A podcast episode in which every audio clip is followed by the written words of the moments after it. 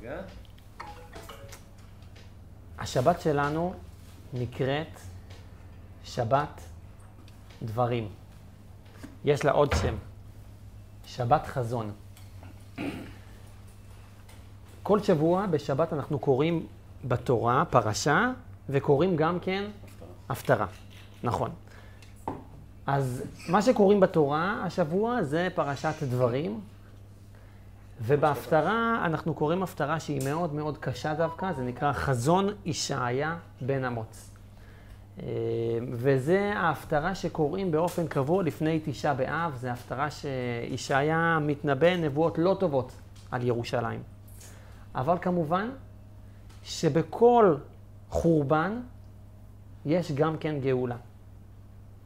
זו נקודה מאוד עמוקה, שאנחנו נדבר עליה עוד מעט, איך שגם בחיים האישיים שלנו, בכל חורבן יש גם גאולה, והתפקיד שלנו זה למצוא את הגאולה, את האור בתוך החושך הזה. אז גם בשבת הזאת, שנקראת שבת חזון, שמדברת על נבואות לא טובות לעם ישראל, על העבירות שהם עשו, על החטאים שלהם, שבגלל זה נחרב בית המקדש, יש גם כן פירוש עמוק יותר, פירוש פנימי, שמדבר דווקא על עניין מאוד מאוד טוב לעם ישראל. רבי לוי יצחק מברדיצ'וב אומר שהשבת הזאת נקראת שבת חזון, כי בשבת הזאת מראים, ישי, כן. לנשמה של כל יהודי, גם לנשמה שלך, מראים מחזה של בית המקדש השלישי. והוא מספר סיפור על מלך שהיה לו בן אהוב נסיך, והמלך תפר לנסיך שלו חליפה יפהפייה. אין כמוה בכל העולם. תפר, השקיע, הביא לבן את, ה...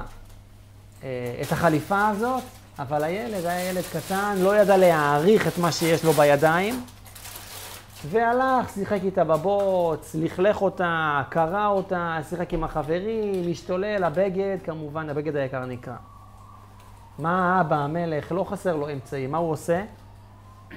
קונה לו עוד אחת, יפהפייה, יותר אפילו מהראשונה, ככה נותן לו עוד איזה צ'אנס. אבל הבן, מה עושה? איך הבן מגיב? אותו דבר. אותו דבר. שחוזר אל הארגז חול, אל הארגז חול לאו דווקא, כן? זה... ושוב נקראים, נקרא לו החליפה דורון, והאבא שומע את זה, מאוד מאוד מתאכזב, מה עושה לו? קונה לו עוד אחת. קונה לו, קונה לו עוד אחת, מכין לו עוד אחת, תופר לו חליפה שלישית, אבל מה הוא עושה עכשיו? אומר לו, כבר לא מביא לו. הוא אומר לו, בן אהוב, יש לי בשבילך חליפה, יפהפייה, יותר טובה מהראשונה, יותר טובה מהשנייה. אבל אותה אני לא מביא לך. למה? כי אתה כבר הראת לי שההתנהגות שלך היא לא, לא בהתאם, אתה לא יודע להעריך את מה שיש לך בידיים. הרבה פעמים גם אנחנו, יש לנו בידיים אוצרות ואנחנו לא תמיד יודעים וזוכרים להעריך אותם. אז תדע, ברגע שאתה תיטיב את דרכיך, כשאתה תחזור בתשובה ואתה תתנהג כמו בן מלך, שמור לך הבגד הכי יפה בתבל. אבל, אוקיי, הבן, הבן יודע מזה, אבל הבן יוצא מהחדר של האבא וחוזר לארגז חול לשחק, הוא שוכח. אז פעם ב, פעם בתקופה, פעם בשנה, האבא, המלך, מראה לבן שלו את הבגד היפה הזה, ומה המטרה של, של, של, של, של זה שהוא מראה? להזכיר לו. כדי להזכיר לו לאן אתה צריך לחתור. כדי להזכיר לו מה הכיוון. תזכור, בן, אם אתה תיטיב את דרכיך, אתה תקבל את החליפה הזאת.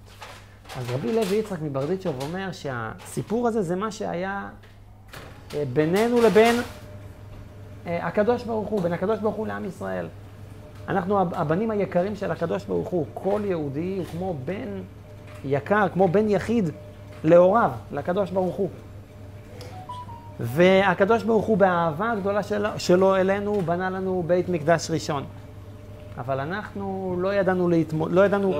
לא, להת... להתנהג עם זה כמו שצריך, והוא נחרב. בנה לנו בית שני, יפה יותר מהראשון, גדול יותר מהראשון. אבל גם עם השני לא ידענו כמו שצריך. ואז בשלישי הקדוש ברוך הוא אומר, בית המקדש מחכה לכם. כי בית המקדש השלישי מחכה למעלה, כך כתוב בזוהר, הוא מחכה, על ש... ה- על מחכה. רק שיראה, נכון? מחכה לנו. וברגע שאנחנו ניטיב את דרכינו, זה יבוא, זה ירד אלינו. אבל אנחנו יכולים שוב להתבלבל ולא למצוא את עצמנו. פעם בשנה, בשבת הזאת, שנקראת שבת חזון, הקדוש ברוך הוא מראה לנו, הקדוש ברוך הוא מראה לכל נשמה. ב-24 שעות האלה של שבת חזון, אז הנשמה שלנו רואה, היא, היא מכילה את הגילוי הגדול הזה של בית המקדש, והמטרה של הגילוי הזה זה להראות לנו את, ה, את הכיוון הרצוי, לאן אנחנו צריכים לחתור. זה המצפן שלנו. בדיוק.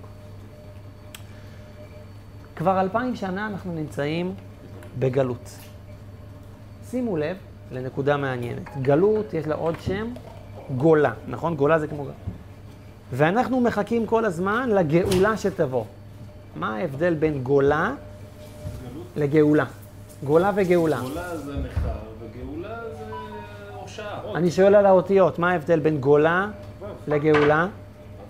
א', גולה זה ג' ו' ל' ה', גאולה זה גם כן ג' ו' ל' ה', יש א'. מה זה אומר? שגלות וגאולה זה בעצם אותו דבר, אבל מכניסים לבפנים את הקדוש ברוך הוא. מכניסים את האלף, את אלופו של עולם. היה סיפור על בן של אחד הצדיקים ששיחק מחבואים עם החבר שלו. זה התחבא, ומחבואים זה אחד המשחקים הכי הכי אהובים על הילדים. אני רואה את הילדים שלי ככה משחקים וזה, הם משחקים גם איתי האמת. הם ככה מתחבאים לי וזה, הם יכולים להיות ככה, בקיצור. אז הילד, אתה זוכר מורה? משחק טוב. הילד, כן. הילד, איש, אני רוצה שתשמע את הסיפור הזה. הילד, כן. אה, בהתחלה שיחק ישר. אה, היה לו חבר, החבר התחבא, היל- והילד, הבן של הצדיק, חיפש כמו שצריך. אבל אז מגיע התור של הילד להתחבא, הילד של הצדיק הזה. קראו לו רבי ברוך, לצדיק רבי ברוך מימי שיבוש. והילד אה, מתחבא, אבל החבר, במקום לחפש, פרש, הלך הביתה. וההוא, הילד של הצדיק, יושב, מחכה, מחכה, בטוח הוא, בטוח הוא מצא את המחמור הכי טוב שיש, אין, הוא לא מוצא אותי. עד שבסוף הוא פתאום קולט, ילד, אתה לבד פה, אף אחד לא חיפש אותך. אז איך הילד הגיב? הוא קיבל את זה מאוד מאוד קשה, ובכה. הגיע לבית של האבא שלו, ובכה לאבא, אבא, אני שיחקתי עם החבר שלי מהחבואים, אני בהתחלה הייתי התופס, שיחקתי כמו שצריך. אבל כשהגיע תורי, הוא לא חיפש אותי. אני יושב לי חצי שעה, בטוח שאני... הוא לא חיפש אותי. האבא, רבי ברוך, שומע את זה ומיד מתרגם את זה לקדושה. הוא נכנס לתוך דבקות ואומר לו, אומר לו, אומר בעצם לעצמו, אומר לחסידים ששומעים. זה מה שקורה גם כן איתנו. הקדוש ברוך הוא משחק איתנו במחבואים. דורון. גלות זה משחק מחבואים בינינו לבין הקדוש ברוך הוא. הקדוש ברוך הוא מתחבא לנו. אבל התפקיד שלנו במשחק הזה, זה שאנחנו נחפש אותו. כדי למצוא אותו, כדי להכניס את האלף הזה, את האלופו של עולם לתוך הגלות, ואז, ואז מג- מגולה לגאולה. אבל לפעמים אנחנו כמו החבר המרגיז ההוא, שבכלל לא מחפשים את הקדוש ברוך הוא. וכמו שהילד, כמוך, כמו שאתה, ככה אומר, בוכה שהחבר לא חיפש אותך, גם הקדוש ברוך הוא לפעמים בוכה ומחכה. מתי הילדים שלי, שזה אנחנו, כבר נזכור ונחפש אותו? כי גאולה זה לזכור את הקדוש ברוך הוא ביום-יום שלנו. זה גאולה, זה המשמעות של גאולה. ואם אנחנו, זה גאולה, באמת? כן, איש איש בעבודתו. כל יום אנחנו מגשימים גאולה, אנחנו נראה את הגילוי, אנחנו נראה את התוצאות של זה כשיבוא המשיח. אבל כשאתה נמצא בעסק שלך ועושה את זה כמו שצריך לשם שמיים, מכניס ברכות כמה שאתה יכול, בוודאי תורם אחרי זה עם הכסף שלך, אבל גם בשעת מעשה, מקדש. מקדש את הגשמות ומקדש שם שמיים, זה גאולה, אתה מכניס את האלף, אלופו של עולם, לתוך הגאולה, לתוך ה- המקום הזה. דיברתי מקודם שבתוך כל חורבן אנחנו צריכים למצוא את, ה, את הגאולה, את הנקודה הטובה שיש. אז יש מדרש מעניין שמדבר בדיוק על הימים האלה של תשעת הימים על תשעה באב. זה הולך ככה. המדרש אומר, עלה יש פה מישהו במזל אריה, שהוא בחודש הזה חודש אב? אה, דורון? מישהו פה מזל אריה? לא. אז המדרש אומר ככה, אח שלי מזל הרי. אז תעביר לו אחרי זה, את ההסרטה.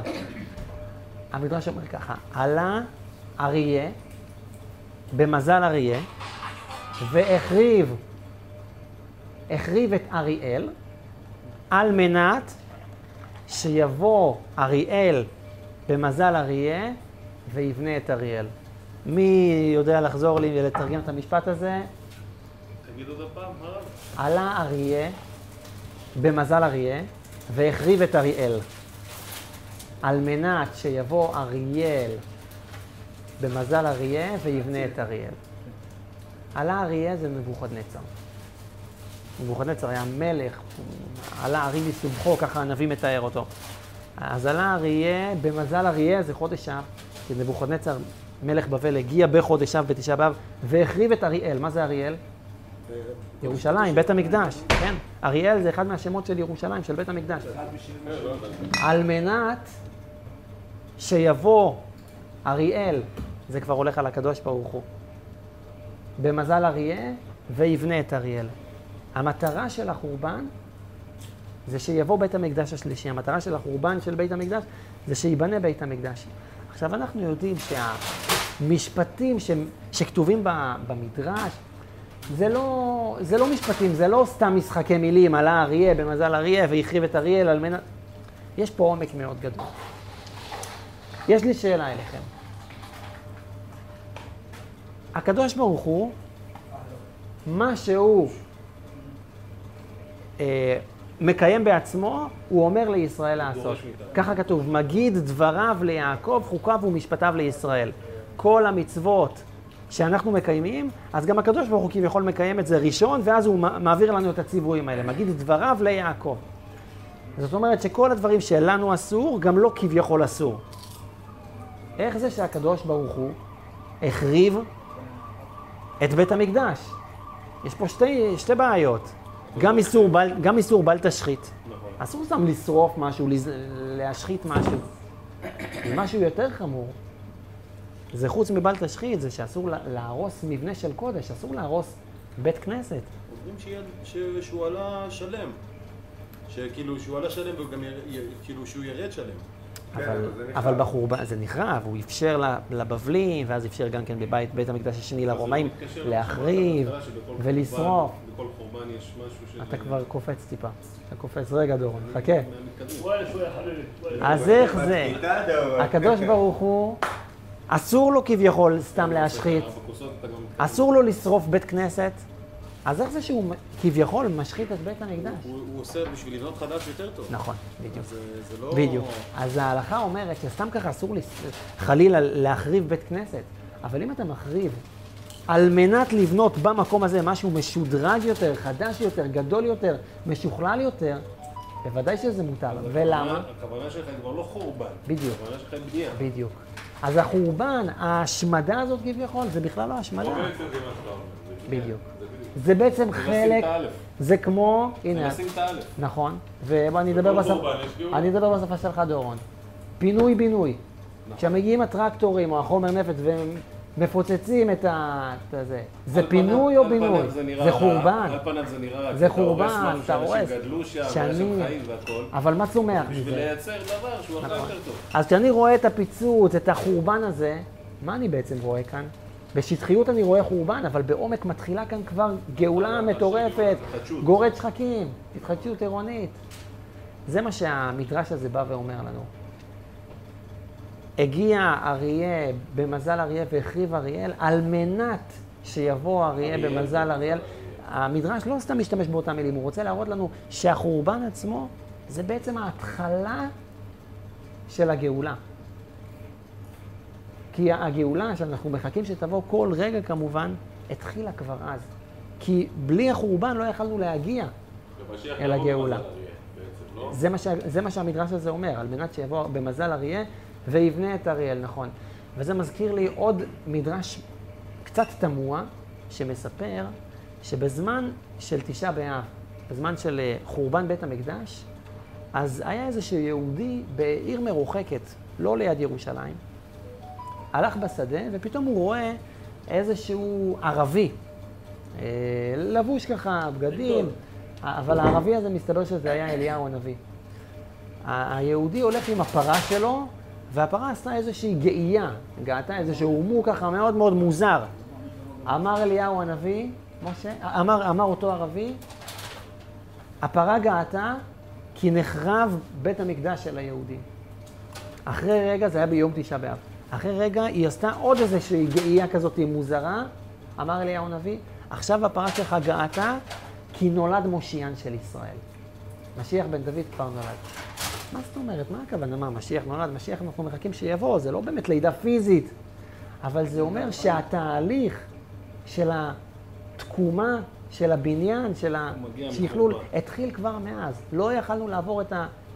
לא יכלנו להגיע לבניין של הקדוש ברוך הוא בלי התהליך הארוך הזה, אנחנו מחכים שזה כבר יסתיים, אבל אי אפשר בלעדי זה. לא היה בנייה אם אין קורבן. בדיוק. וזה נכון גם בחיים האישיים שלנו, אני בטוח אנחנו שכל. אחד, כל אחד מאיתנו שיחשוב על החיים שלו.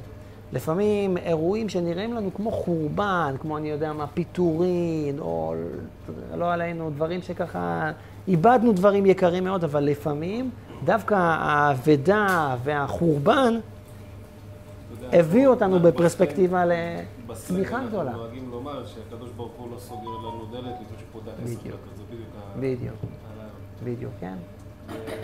אז יש הרבה אנחנו, דוגמאות כאלו מה- מה- מהחיים ביום-יום, לא עלינו, כן, שאנשים חווים משברים. פתאום איזה אבא רוצח את הילדים שלו, ו- לא עלינו. לא עלינו, ואז האישה אה, מתחילה חיים חדשים, והרבה יותר טובים, או לא יודע אם יותר טובים, אבל משתקמת. נכון, נכון. חברים. אנחנו נעשה לחיים. אז כמובן זה קצת דק, אנחנו חלילה, אף אחד מאיתנו לא צריך לחפש את החורבן, את המשבר. אנחנו צריכים לבקש טוב הנראה והנגלה, ככה הרבי תמיד אמר, שאנחנו רוצים טוב, שיהיה לנו ברור שהוא טוב, שלא רק נצטרך להאמין ולדעת שזה טוב, אלא להרגיש את הטוב. אבל נזכור את זה טוב טוב. כל מה שקורה איתנו בחיים שלנו, הכל זה מגיע לטובה, וכמובן שגם החורבן, המטרה שלו זה שנזכה כבר בקרוב, בעזרת השם, לגאולה שלמה. לחיים, חברים, חיים, לחיים. תודה רבה לישי, כל הדברי תורה הם מוקדשים לרפואה שלמה.